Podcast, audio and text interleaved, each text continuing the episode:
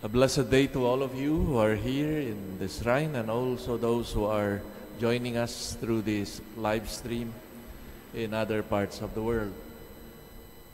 For several days, I think weeks already, we have been reading from this uh, book of Samuel.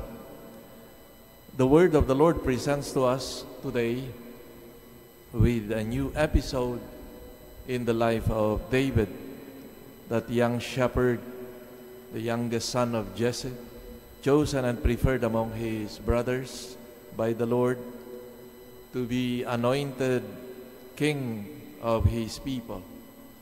David, after many ups and downs throughout his life, prospered, and the Lord blessed him, freed him from his enemies, and filled him with riches and power and strength. And once again, God gives us a teaching through this biblical character in the person of David.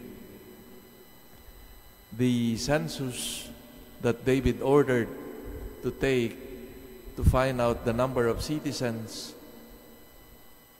he could count on and of which he repented, considering it was an offense to God because he recognized that with this action he intended to justify his strength and power or putting more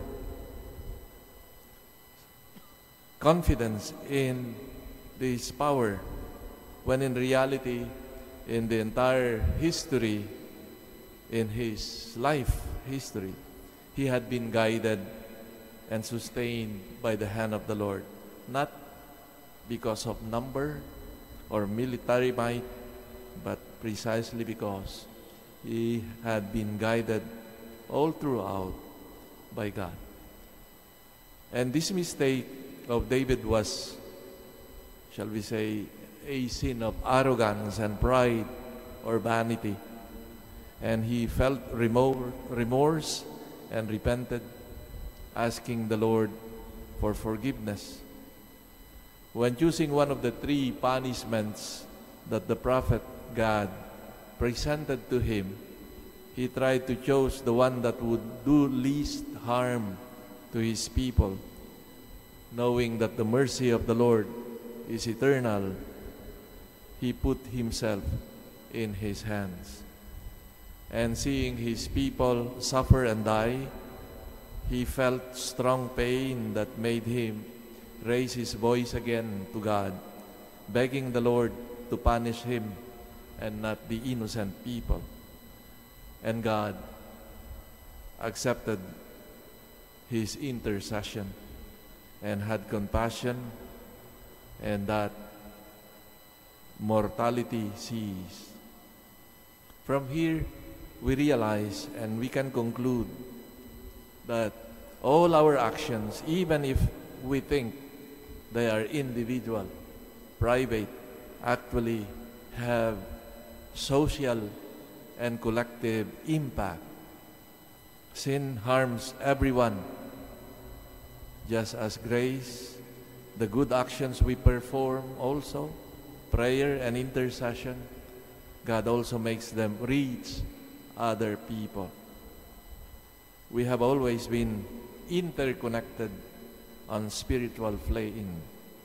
The mystery of communion of saints remains alive and active also in our days. And the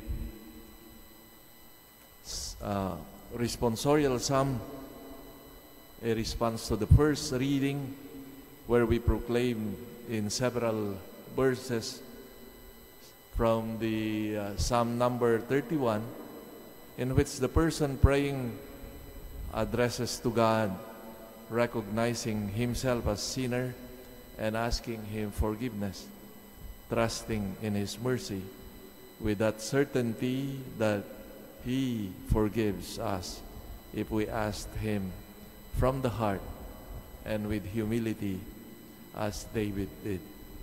As we come once again to join, to celebrate God's love in this Eucharist, we bring, we open our hearts before God,